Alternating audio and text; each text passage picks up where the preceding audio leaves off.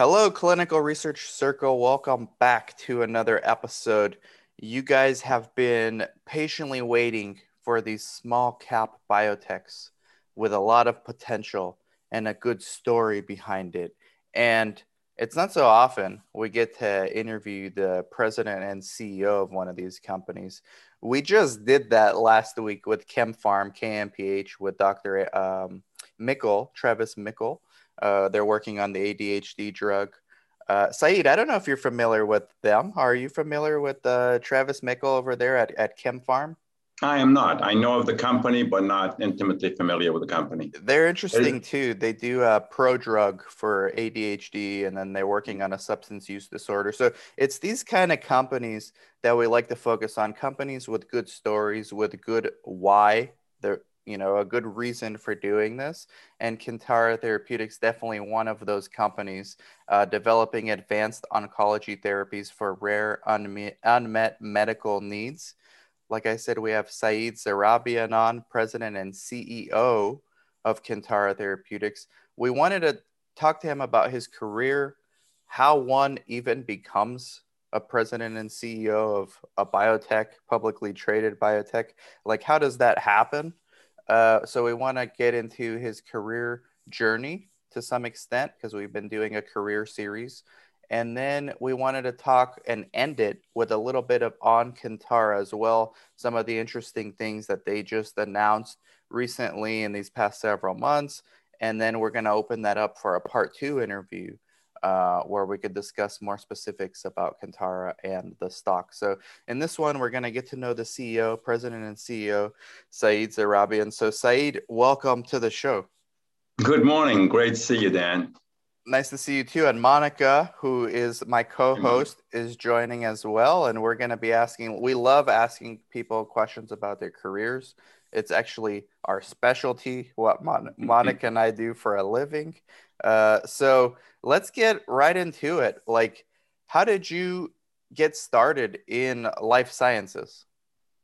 You know, it's it's been 40 years in the coming of interest. It's 20 years in other industries before I kind of came into the life sciences arena from the tool side. I uh, started my career in computer assisted design and manufacturing and I have to admit, I've been very fortunate. I've had the luck to be in the leading edge of many, many new industries that have really changed the world in many ways. And I've, uh, I'm very proud to have played my small part in getting some of these products to the market and changing the paradigm. But I started um, in my early days at a company called Computer Vision, which was in the 70s uh, designing computational mechanical engineering and uh, piping and plant design and the turbine blades of a Rolls Royce engine. How do you design it and then manufacture it? So it was very early days, and we had to invent everything. We were replacing a drafting board.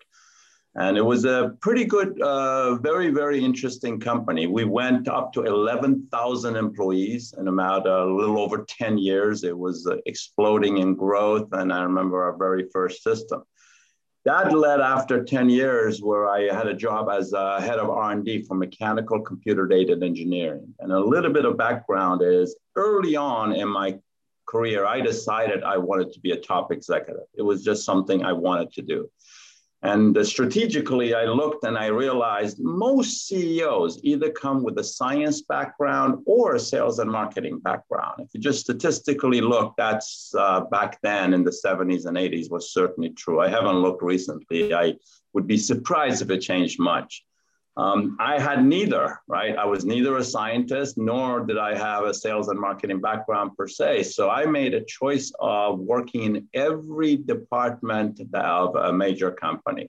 So I started in customer service, answering service calls. You know, have you rebooted your system, sir? You know, you know the standard uh, wow. message you get. So that's wow, how I started. That's amazing. and I went to quality assurance on the software side and was responsible for getting a major software release systems actually. Then I went into R&D and ran R&D for a number of years and learned how to work with that.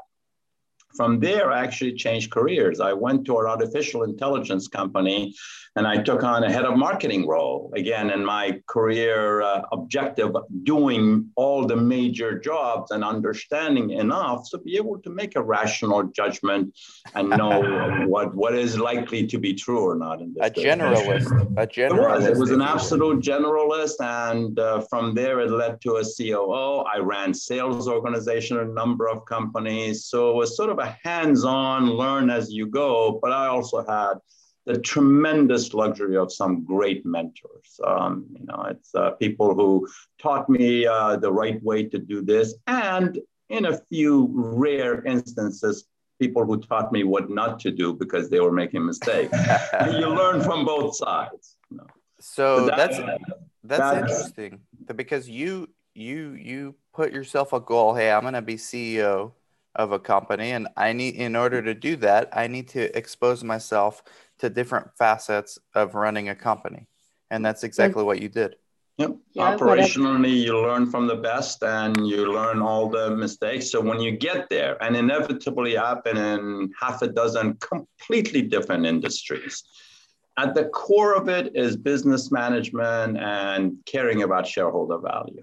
Uh, you, I think all businesses have their own nuances. Certainly, biotech is one of the hardest ones 20 years ago when I worked in artificial intelligence, I thought that was the hardest ones. Uh, you know, so every time you advance, you think this is a new job, this is a harder, and yet there's another one. And that uh, computational engineering methodologies and tools that we invented back in the 70s and 80s is to answer your question, Dan, how I got into biotech was the next company after the artificial intelligence company, we were building um, AI systems for Sprint and American Express and for NASA. Um, we also had a movie division where the division was in the very early days of computational movie making, was making movies like the Batman movie with the penguin scene. We did the Terminator movie with the chrome. It was, it was very interesting times, heady times. From there, I went back to modeling and simulation. And this time it was a tiny little 60 person company in Burlington, Massachusetts called Molecular Simulation. And what they were endeavoring to do was to take the same computational methodologies of how do you design something by computer and apply it to the biotech industry.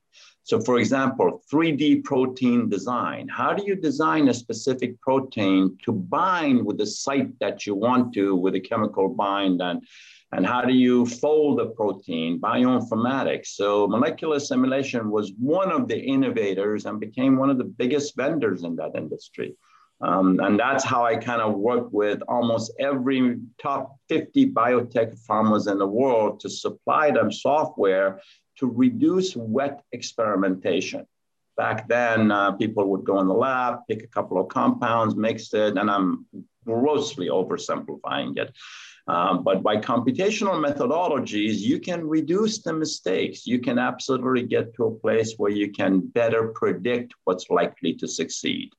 Um, we um, had a discussion with a couple of clients, and they said, if your software works so good, why don't you just use it to design a drug? Perfect. And I said, our software isn't yet sophisticated enough to tell you what is a drug, but we can tell you very early on what is not going to be a drug. Uh, you don't have to go into human talks to find out that something could be toxic. These days, toxicology, computational toxicology has become an incredibly important part of drug design, drug development. So that's how it got into biotech by selling tools, um, development and uh, database, all kinds of analysis tools. And then um, we merged with a company. Microsoft company was a software company. The other company was a computational chemistry and really mostly uh, laboratory experimentation. Uh, they were building 5 million compounds per month uh, as a drug like compound and screening them. So we thought if we could our predictive methods together with their experimental methods, we would do great. And that's how I got into biotech. That company had five of its wow. own internal drugs that it was advancing.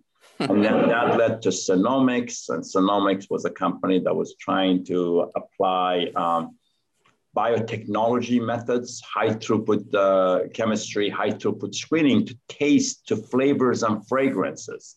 Completely different than the pharmaceutical business, right? How do you come out with something that's sweeter than sugar, uh, but at much less potency? So you could use one in a million parts and get the same sweetness as sugar how do you make salt taste saltier? You know, and there, there are indeed ways that Senomyx did have patented ways, et cetera, to allow you to take less salt and have it still taste as salty. So those are the kinds of things that one thing led to another. Um, I think the ultimate um, end point was I started becoming a board member in a number of private and public companies, and I learned a lot about that level of management, et cetera. Mm-hmm. And somehow, many of those board seats have led into an active job, which is what I did here. How does that work? Uh, how did how did you go from president and COO molecular simulations to then being invited to be a board member of other companies? Was it just through networking, through conferences, people you're meeting at different conferences, or? Uh, and and interesting enough, people I work with, uh, many of the people that work with me and for me in various companies went off and sprout their own wings. In one case, I started with a uh, uh R&D uh, VP that had worked for me and wanted to go strike out on his own. A couple of three years later, he asked me to join as a mentor to the CEO. And I did that. A year later, I was acting CFO of the company and acting COO of the company. And a year later, I helped position them for a sale of a company. And uh, they continued on and became a major, major success. So it's uh, quite often connections, but also one thing leads to another, leads to another. And that has happened a number of times where I've joined as a board member and then they asked me to take more of an active role, an operating role. In many cases, uh, actually the CEO role, which is how I became the CEO of this company. I was an independent board member, uh, pretty analytical. I dig deep, I look a lot. Uh, for me, board seats are very, very important. Um, so um, after a few months, the board asked if I would come out of retirement and take the helm of the company. And I thought uh, we had a really good shot on goal. I believe the compound itself was a strong compound, and I agreed to come and do it. And will be four years since I joined as a board member pretty soon. And it's already been three years since I became CEO. I have a question. What it takes to be part of a board, like a board member? Like you need to have some special requirements, or uh, I don't know what, what what do you have to bring to the table to be part? Or to be accepted great, to be great question. At the end of the day i think you have to bring a combination of business acumen and domain knowledge. You know if, if i was going to go become a board member in a company in an arena that i don't know anything about then i'm limited in what i can contribute. So generally you want to have enough business knowledge and depending on whether you're a member of the audit committee you need obviously financial background and financial acumen. If you're part of the strategic planning committee, you need to know a little bit about the domain of the compound drug or the product, whatever that product happens to be. Um, and then you have to uh, decide that it's the kind of thing you want to do because a board seat is radically different than an operating seat like I have right now. A board seat, you meet quite often, uh, you make decisions, you guide the CEO, and then you go hands off and let the company run its own course as a CEO, you're much more steering the, the ship on an hourly and minutia basis. So, as a board member, you have to be willing to kind of uh, let go. And uh, I had a friend of mine who used to say, noses in, fingers out. As a board member, I think that's a, that's an interesting uh, paradigm to think about.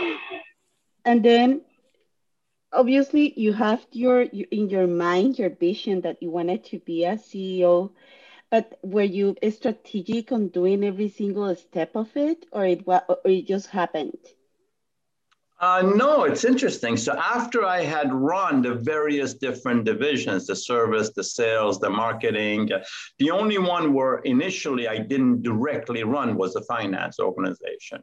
Then the next logical step was the chief operating officer right? So I became COO of a company. Uh, we merged uh, with our biggest competitor soon after I took over. In a matter of months after I became COO, we became profitable, and uh, we bought our biggest competitor that was over three times as big as we were. And that materially changed the dynamics of the company. We went from being a smaller company competing with two or three big ones to being the 800 pound gorilla on the market. And that allowed us a lot of extra resources. So then I became COO of that company. And I ran most of the functions except for the finance function, which quite often reports to the CEO. And then a few years later, when we merged with the other company and the CEO retired, I became president of the software division and also the chief operating officer of the parent company. So that's kind of the gradual move up the, the chain in order to be able to be the what, CEO. What an impressive career, I must say. Like impressive. Oh yeah, Amazing. The, I mean, the best is yet to come with uh, Kintara. Yeah. uh, it seems like. Can you talk about how how you led into Kintara? What is Delmar Pharmaceuticals, and how is it related to uh, Kintara? Sure. Uh, and it's interesting because prior to joining Kintara, I had spent a couple of years as chairman of the board of a company called La Jolla Pharmaceuticals. And La Jolla is a small town in San Diego, right on the water, beautiful spot. Uh, I left there in 2014, and then the principals of um, Del Mar approached me um, both to see if they would I would invest in the company, but also to see if I would join the board. I think they had heard about my experience in helping companies, small and medium size, grow, et cetera.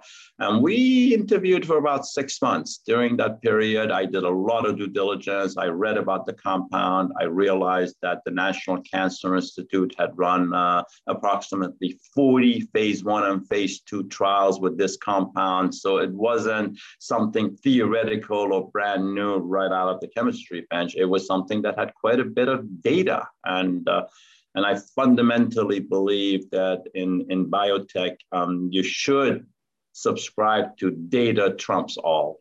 Hmm. You know, we all have our religious beliefs. We all get uh, really glumped onto a particular program, project, whether it's the patients that uh, impact us, whether it's some um, data. But at the end of the day, data trumps everything. So based on that, I looked at the data from the National Cancer Institute. I looked at the data the company had produced, and I actually thought they had a pretty good shot on goal at solving the problem, which was the other half uh, of the equation. And the problem is GBM patients.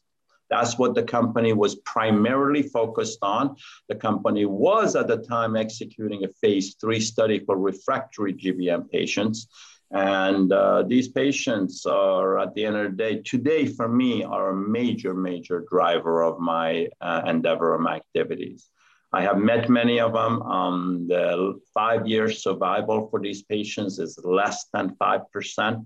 Um, about uh, half of them pass away in less than a year and a half. And it's just not a, there's no current good solution for these patients. But the notion of being able to extend their lives while continuing a reasonable quality of life was very, very attractive. And I think um, Del Mar's compound, VAL-083, we're now called Kintara, uh, because we made an acquisition to diversify the company's assets, uh, has got a shot on goal. And we have uh, run many, many phase two trials. The data so far has been pretty interesting. And that's what got us involved with the Global Coalition for Adaptive Research. They have a platform study as a nonprofit organization, which means multiple companies can run their drug through the same trial in parallel. And that's what we're involved with right now. We consider it a life altering opportunity for Kintara. Uh, it allows us to compete with the big boys who could spend hundreds of millions of dollars in a clinical trial and literally outspend you to success. It also uh, provides a very accelerated path through the clinical trial, the last stages of the clinical trial. And uh, my experience, only 20 years in the industry, shows that clinical trial design and patient selection and statistics have as much to do with the success of a compound as whether the drug works in the first place or not. It's really, uh, it's hard to encompass that, but I have seen many, many clinical trials that failed on the first go around because we didn't know enough to design the perfect trial, or we recruited the wrong patients, yeah. or we didn't statistically power it enough. And that's why critical uh, design and the people who design it and then implementation is also important. You can start a clinical trial, but if you don't get the right sites to start enrolling, you will never enroll. I'm aware of a company who was running clinical trial 300, 400 patients, 16 years in, wow. in enrollment. And how do you even keep a company financed for that long. You know, I yeah. certainly wouldn't know how to do that of that lengthy of a clinical trial. And then there's a complexity of were those patients uh, homogeneous, et cetera. So I think execution becomes important. And to me, GCAR uh, and the GBM Agile team are absolutely the, the peak of the mountain in respect to those capabilities and validated, shown already based on what they have accomplished. Yeah, I think uh, part two is going to be more about GCAR and the agile study. But, you know, I think it's interesting how your career with AI and software, all these things that was decades ago, all these things are relevant. They're, you know, they've merged even more so into biotech. And now with omics, you know, next gen right. lab tools. I mean, this is exactly people watching and observing Kintara you know, it, it's one thing if you're observing the company as an investor. I think it's an interesting company. That's one thing.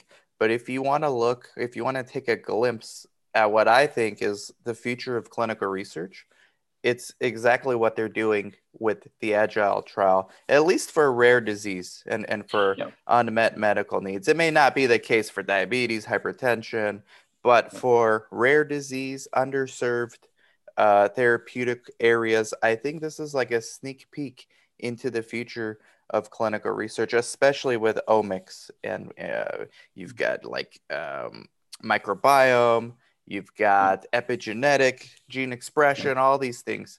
Uh, so that's pretty interesting. Just to give people a taste for what part two of this interview will be. Uh, we had some good announcements recently from Kintara regarding the study.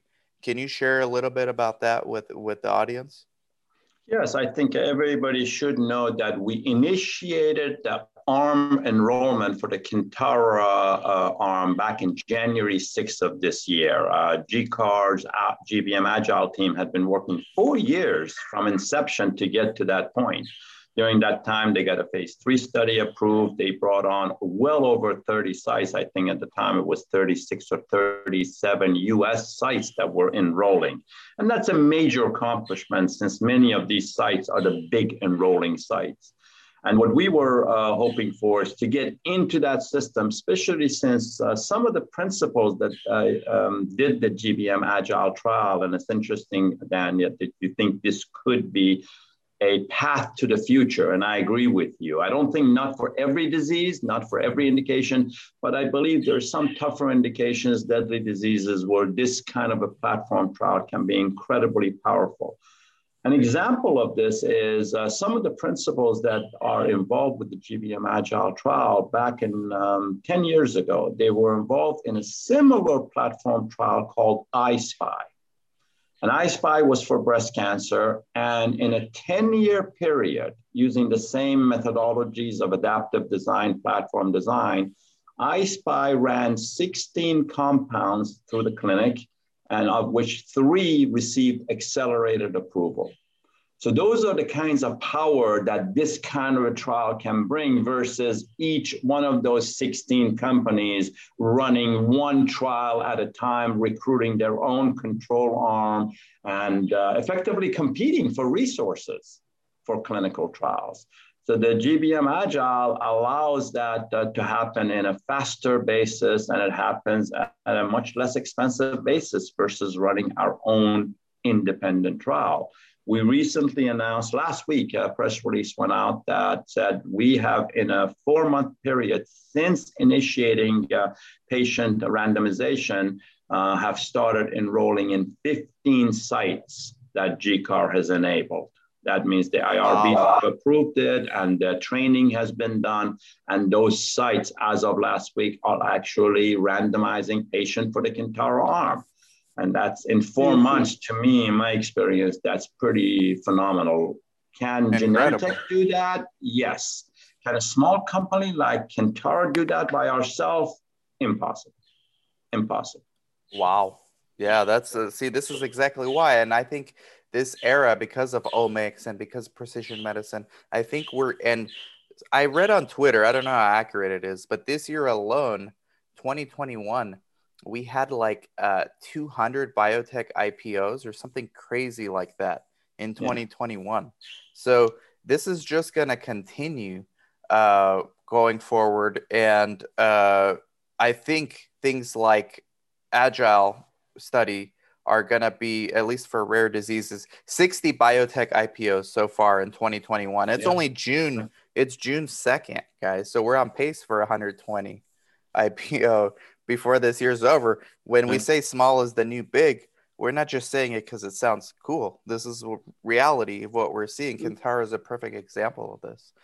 Uh, yeah, and you add to that the number of biotechs that got financed in uh, December to March timeframe. You know, it outstrips the 60 IPOs. IPOs are just the new companies. Right. A lot of other companies were able to enhance their opportunity to get success during that same period uh, because the market was hot. So sure, there's a lot of opportunity out there in biotech. Sure, I- IPO is almost like creme de la creme, right? Uh, you have so many that are not public yet right. you know that getting financed like you said.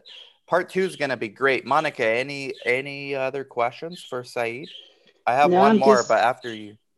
No no no no worries. I'm just amazed about his career. I was thinking that he is like uh, like the master of the orchestra that they need to know each instrument to be the the true leader. So so that's uh, i mean that's that's something that not not every single ceo has no. And I think that's an that's a that's probably your competitive advantage over many CEOs. I agree with yeah. you. I think one of the things is there are many, many CEOs who have both the scientific and sales background and can do it all, but I don't have that level of expertise. So I have to rely on other people.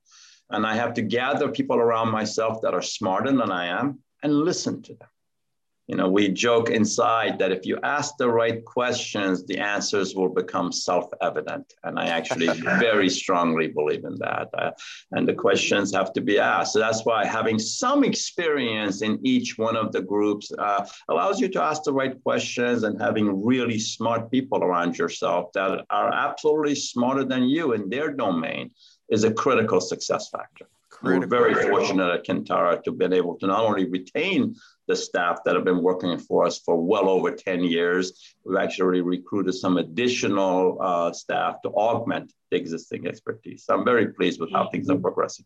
And, and probably you didn't uh, have that um, success without having all your career path. So it's truly, it's truly impressive.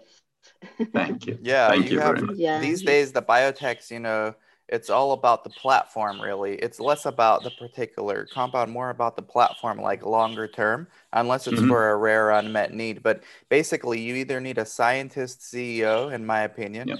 or you need a generalist like saiid who's kind of done every role you can think of yep. in this space uh, you need someone who understands what they're doing basically and not just mm-hmm. financial arbitrage uh, because i think that's old school i don't think that's the new generation uh, there's just too much data. There's there's too much that can be done with the data to just do financial arbitrage uh, right. with these biotech.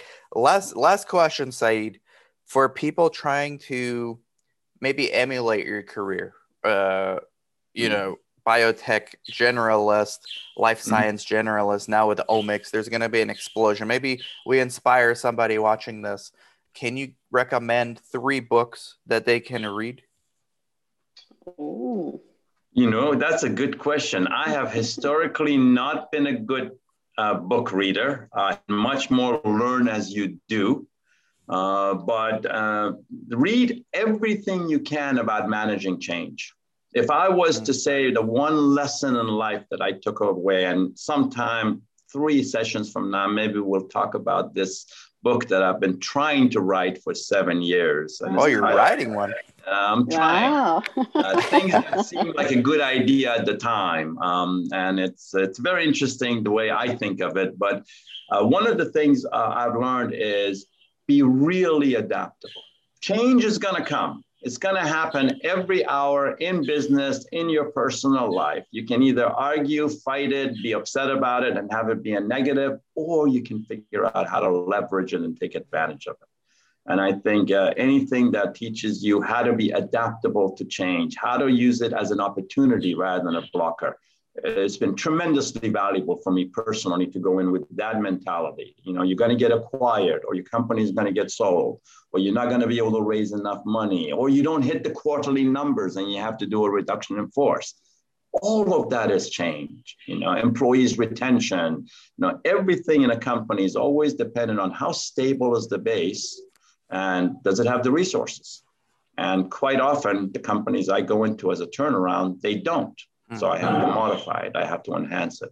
Read everything you can about how to adapt to change. Same thing I tell my kids. Change is, change is inevitable. Great. That actually makes me think about a book, Built to Last. It's a very old book, but it's very current, I think. yeah. Well, we can't wait till part two. Uh, we'll schedule that soon. Uh, you got a great, great team helping you share the story. I think when when we have companies like this with, you know, 53 million dollar market cap at the time of this video, I think the story needs to get out and we you know, there's like look, there's 60 biotech IPOs just this year so far. We can't possibly cover all of them, but I think the ones with the good stories tend to rise to the top and I think, in my opinion, Kintara is definitely one of those for a variety of reasons. But the CEO, I mean, oftentimes it starts with so the kind. CEO. Thank you. Well, it's true. It starts with the CEO. I mean, that's you know, you got to bet on the jockey sometimes, and um, that I think we have that here. So I think people looking at Kintara for the agile study can also look at Saiid's career, connect with him on LinkedIn, and then kind of pay attention to what's going on with this GBM study because this is a rare unmet need. I think this is going to be important for clinical research, and I don't think enough is discussed in regards to this type of a study design. We we interviewed Greg Johnson, uh, who who helped, uh, who's who's playing a key role, another generalist that's involved with with Kintara. So part two, we're going to talk more about Kintara current uh, state of affairs agile study. Maybe we'll know some more things coming out by then. So we'll set that up. But I really appreciate it, Saiid and Monica, uh, for doing this interview. And uh, we can't wait to do part two. Great. Thank you very much. I enjoyed this very Thank much. You. Monica, great to see you again. Dan, have a great day, guys. Thank you, guys. You too. I appreciate it. Bye bye.